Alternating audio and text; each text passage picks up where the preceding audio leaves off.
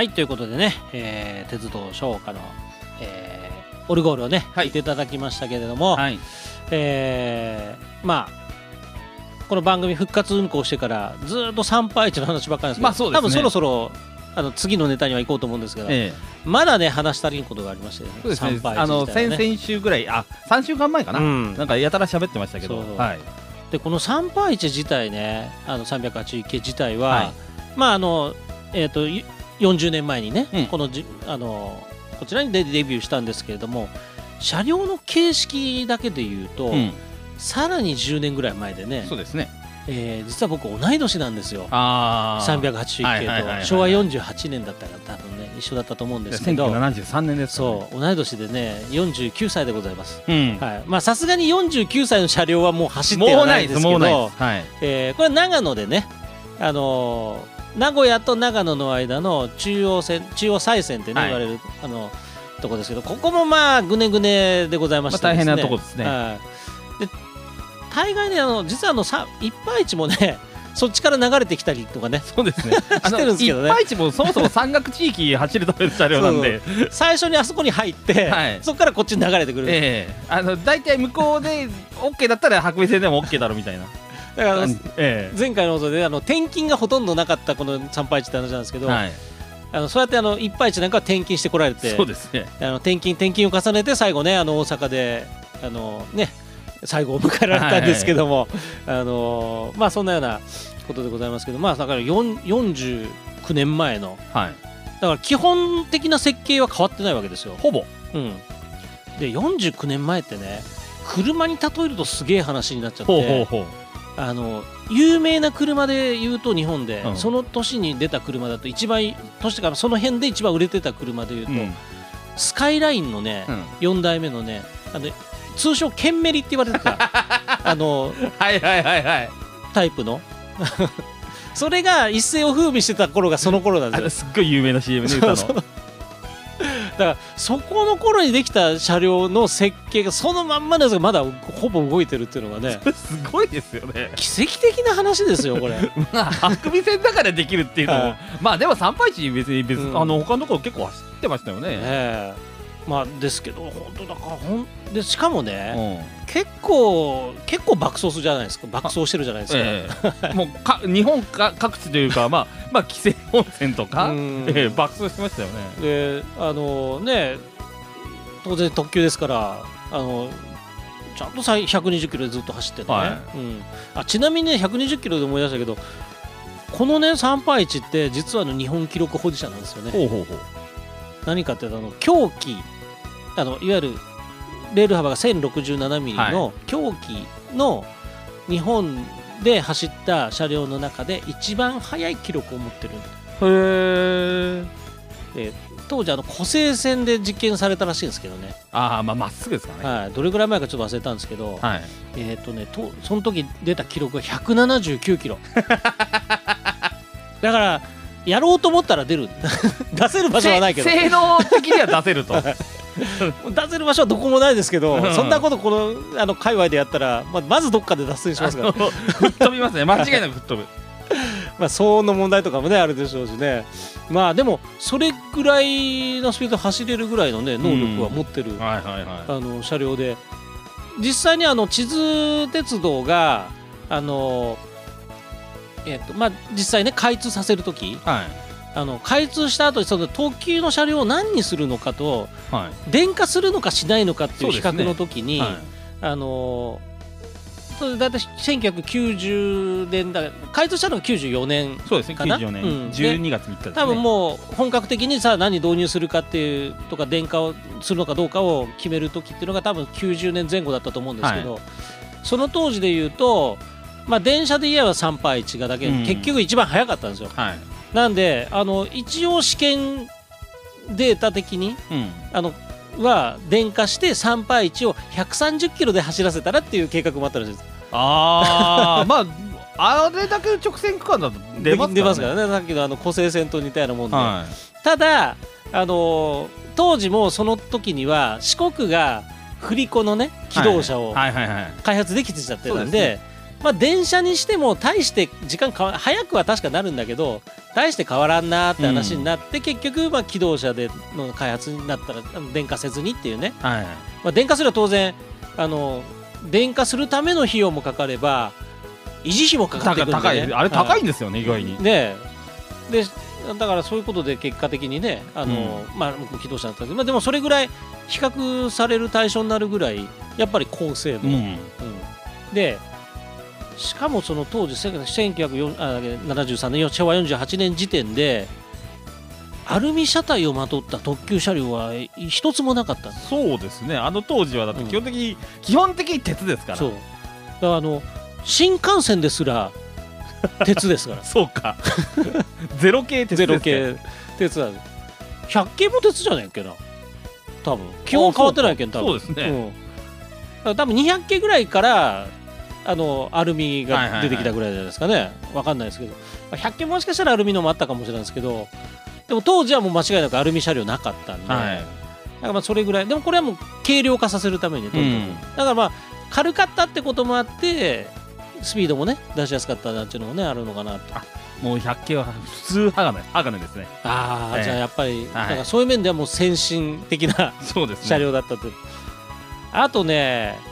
これ覚えてらっしゃる方は分かるんですけどヤクモって入った時から自動ドアだったんですよね。自動ドアっていうのはあの当時あの乗るところはずっと前から自動ドアですよ、はい、他の車両もね、まあ、僕子供の頃は手で開けるやつもありましたけどあの、まあ、基本ね乗るところは自動ドアですけどあのデッキからのこう客室に入るところって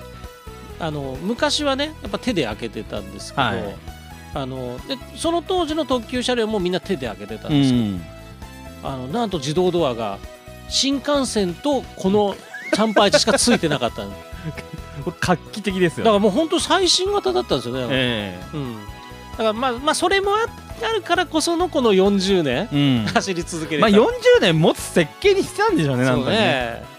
まあ、あの当然ねこのあの後藤のね、はい、技術力もあると思うんですけども、そうですね、大事にね使う、うん、ねこの精神がねこう長引かしてくれたってのもあると思うんですけどなんだろう国鉄精神ですよね、大事に使うのが、うん、だから本当にねまあこのよんじゅうねん走り続けてくれて、まああとにねんちょいですかね、そうですね、はい、はいでございますのでね、まああのー、何気にね思い入れが、あのー、ある車両にもなりますし、えー、でもねなんか意外だったのが、うん、実はねこの最初の段階でこの ディーななきゅうはちディー にしたのね、はい、まあ、ディーゼルの D と、まあ、だらずの D もかけたんですけど、えー、やっぱディーゼルが好きでね、あのー、前の一緒にやってたアマちゃんがね、はいはいはい、えーまあ、D でしょディーゼルでしょなんて言ってディーゼルよりもはるかに長いこと走ってるんですよ、ね、そうですね気づけば、はい、いっぱいじゃって走ってたのは多分さんじゅうねんなかったんじゃないかなあここの界隈でね。そうですね、うん、配置換えはあっちゃったんで、うん、ヤクモとしてはじゅうねんぐらいですからね、うん、そうそうヤクモじゅうねんですよたったそうななじゅうにねんにヤクモができてはちじゅうにねんにはもう、うん、ねえそうですからねほとんど電車なんですよね。そうだけどまあそれもそれでねなんかものすごく子供の心には残ってるんですけど、まあそれぐらいね、えー、思い出の深いね電車もう当たり前な風景になっちゃってるっていうところに溶け込んじゃってるんですけどもね、はい、まああのそんなところをね楽しんでいただけたらということでね三杯市の話をねたっぷりお届けしましたけど、はい、多分もう次ぐらいからはちょっと三杯市の話ばっかりはねつまらないんでねちょっと違う話にね行こうかと思いますけれども今日は、えー、三杯市の話で、えー、またお届けさせていただきました。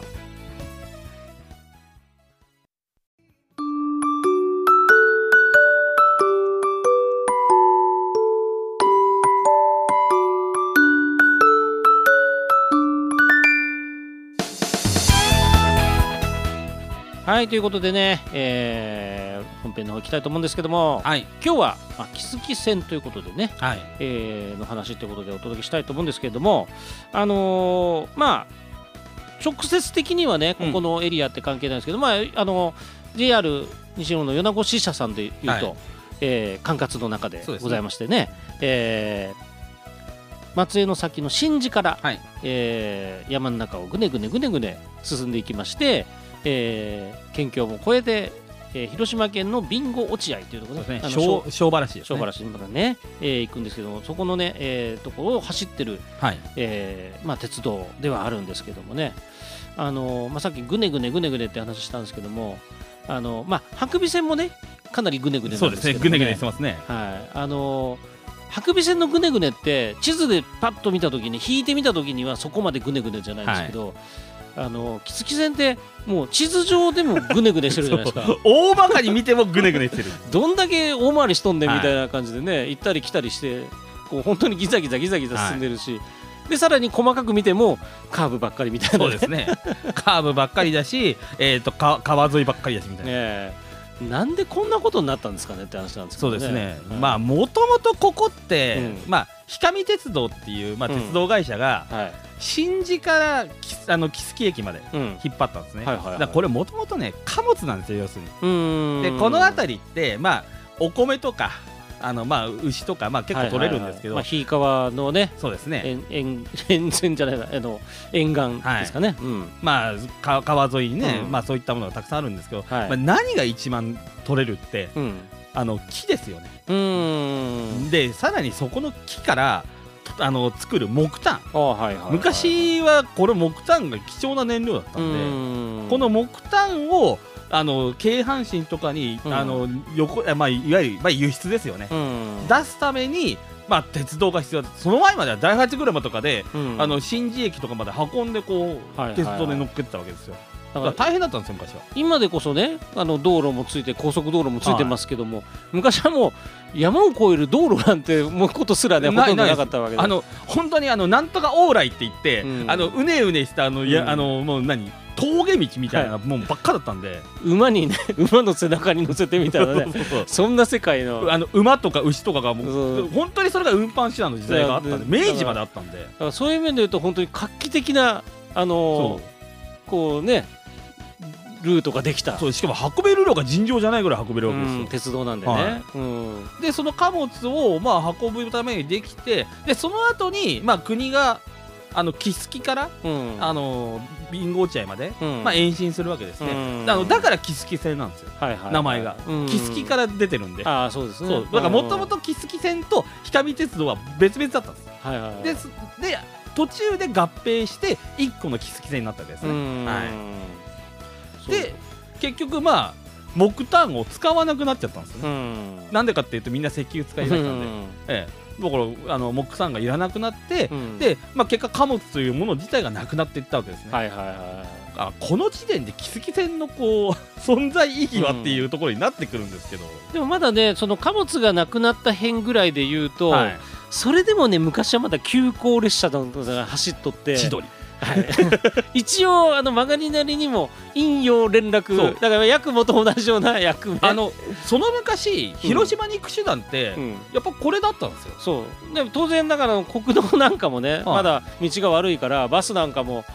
結構大変だったわけで、あのオロチループなんてもうあるわけないんでそうそうそうあれできたのせんきゅうひゃくきゅうじゅう何年かな、うん、ななねんぐらいですか、ね、あ割ともう最近ですね、はい、でもごじゅうよんごうだってね今でこそ道いいですけど、はい、あのそれはまだその昭和さんじゅうねんだことのよんじゅうねんだことなんていうのはトンネルもまだそんなに通ってないし、あの砂の器って映画見たらいいですよ、うん、ただのあの何あの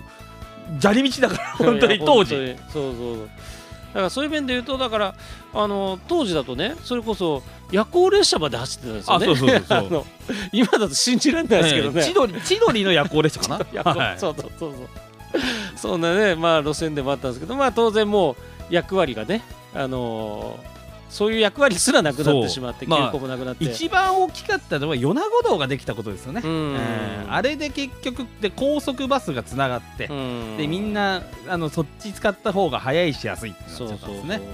そうするとどんどん木月線使わなくなってくるんですよ、うん、でさっきもね最初に出したんですけどあの本当に寄り道いっぱいしてるんで、はい、あのーむちゃくちゃ無駄な距離走ってるんですよね。あの速度も速度も出ないし距離は長いし無駄なだからそうすると白尾線よりもさらにあの、はい、そういう意味で言うとやっぱり難しかったんでやっぱり引用連絡っていうところも手段として難しかったり、あとはまあハイライトにはなってますけども、はい、あのスイッチバックですよ。そうですね、これもくせもんで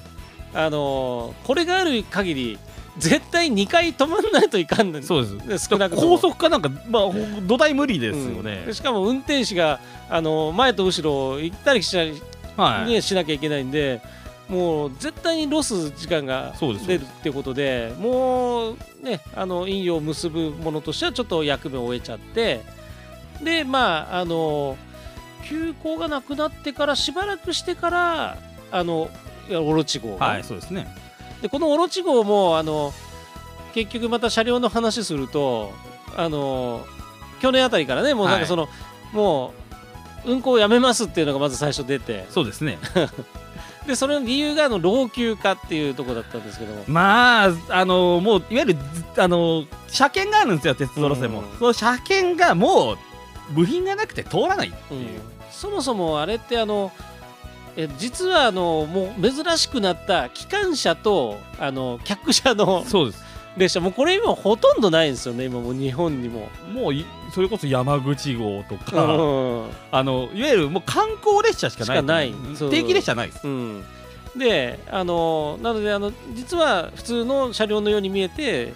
機関車が押したり引っ張ったりっていうところ、そうですね、はい、で反対側にあのちょっと専用のあの運転台が、ねね、ついてて、はい、一応どっちからでも運転できるようにはなってんだけど、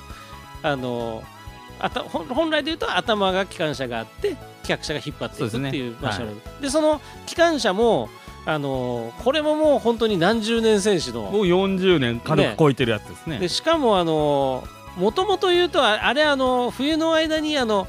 さらにその頭に機関車の頭とケツにあのヘッドラッセルヘッドつけて、あの ディーイーじゅうご ってやつが、うん、ラッセルヘッドつけて、でそれはもともとあのキツキ線が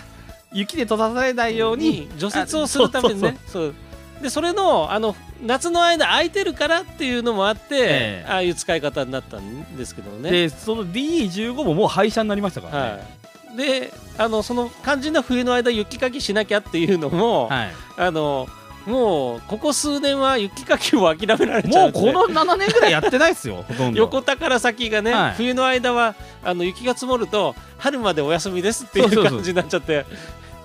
うだからこの間も私乗りに行った時は、はい、代行タクシーですからね、はい、逆にタクシーですよ、うん、いやバスじゃないんですよ、ね、タクシーで十分っていう、そんな感じでね、はい、まあそんなような区間ですから、あの先週前回のね放送の時にもちらっと話したんですけど、はい、あのまあ乗る人が数がどうしても少なくなっちゃうのもね、致し方なかったりっていうのもあるし、あのだから例えば横田とかね仁田とかの人が松江までじゃあ通勤通学で使おうっつったってめちゃくちゃ時間かかるんですよね。時間かかります。あのどんぐらいかな、いちじかんはかかるよね。あ、まあ、ちゃんと見たことないけど多分木月から乗ったら相当かかりますよ、うん、車で行って さん,よんじゅっ 分だからね、もう下手したらさんじゅっぷん切るんじゃないかって、ね、まっすぐですから、とかぐらいとね、うん、その山の中をバーンと行っちゃってますから、あの松江木月線っていう県道がありますからね、うん、まあドーンと行くだけですよ。でも昔は確かそういうのもなかったから、はい、松江出るのにしても木月線しかなかったんだけど、まあ、道も整備されてきちゃうと、はい、そういう用途すらなくなっちゃって、はい、本当学生ぐらいしか乗らないっていうね、うんね、まだ本当に横田からトンネルズドーンで松江まで突き抜けてればね、まだ足もあったんで、ね、もうそんなわけでもないわけだし、はい、っていうことで、まあ、なかなか厳しくなっとるっていうのが現状。そうですね。なおかつ、まあそのね、観光列車であるべきオロチ号が、はいね、まあ、止まるわけですよ途中で、えー、去年なんかね、はい、エヴァちゃん行った時に、まあまあ、喜びさんで乗りに行くじゃないですか。ああ、僕もオロチ初めてだったのその時は。あースイッチバック、僕スイッチバックもまだ乗ってないんで、あースイッチバックもあの三ノ原も三ノ原好きなんで、はい、三ノ原行けるなーとかっていろいろ事前勉強しながら歴史のあーこう、こうでもないあーでもないとかって喋りながら行きたいなと思ったら、えー、坂根の直前で止まるっていうですね、えー、で中止になっちゃったんでね、はい、救出ですよ救出初めてですよあんなの故障でね、故障であの結局オイル漏れっていう、うまああんまり聞いたことがないようやつが起きてね、まあ、まあでもなんかちょうどねその折しもねそのもう老朽化でなんて話が出てたタイミングだったんででしかもその会議をやってる最中なんですだってもうこれ見たことかみたいなことになっちゃってね、えー、もう ジェイアール, ジェイアール さんがもう無理です、もう絶対これ使えませんからって言ったその時ええまあということでね、なんですけども、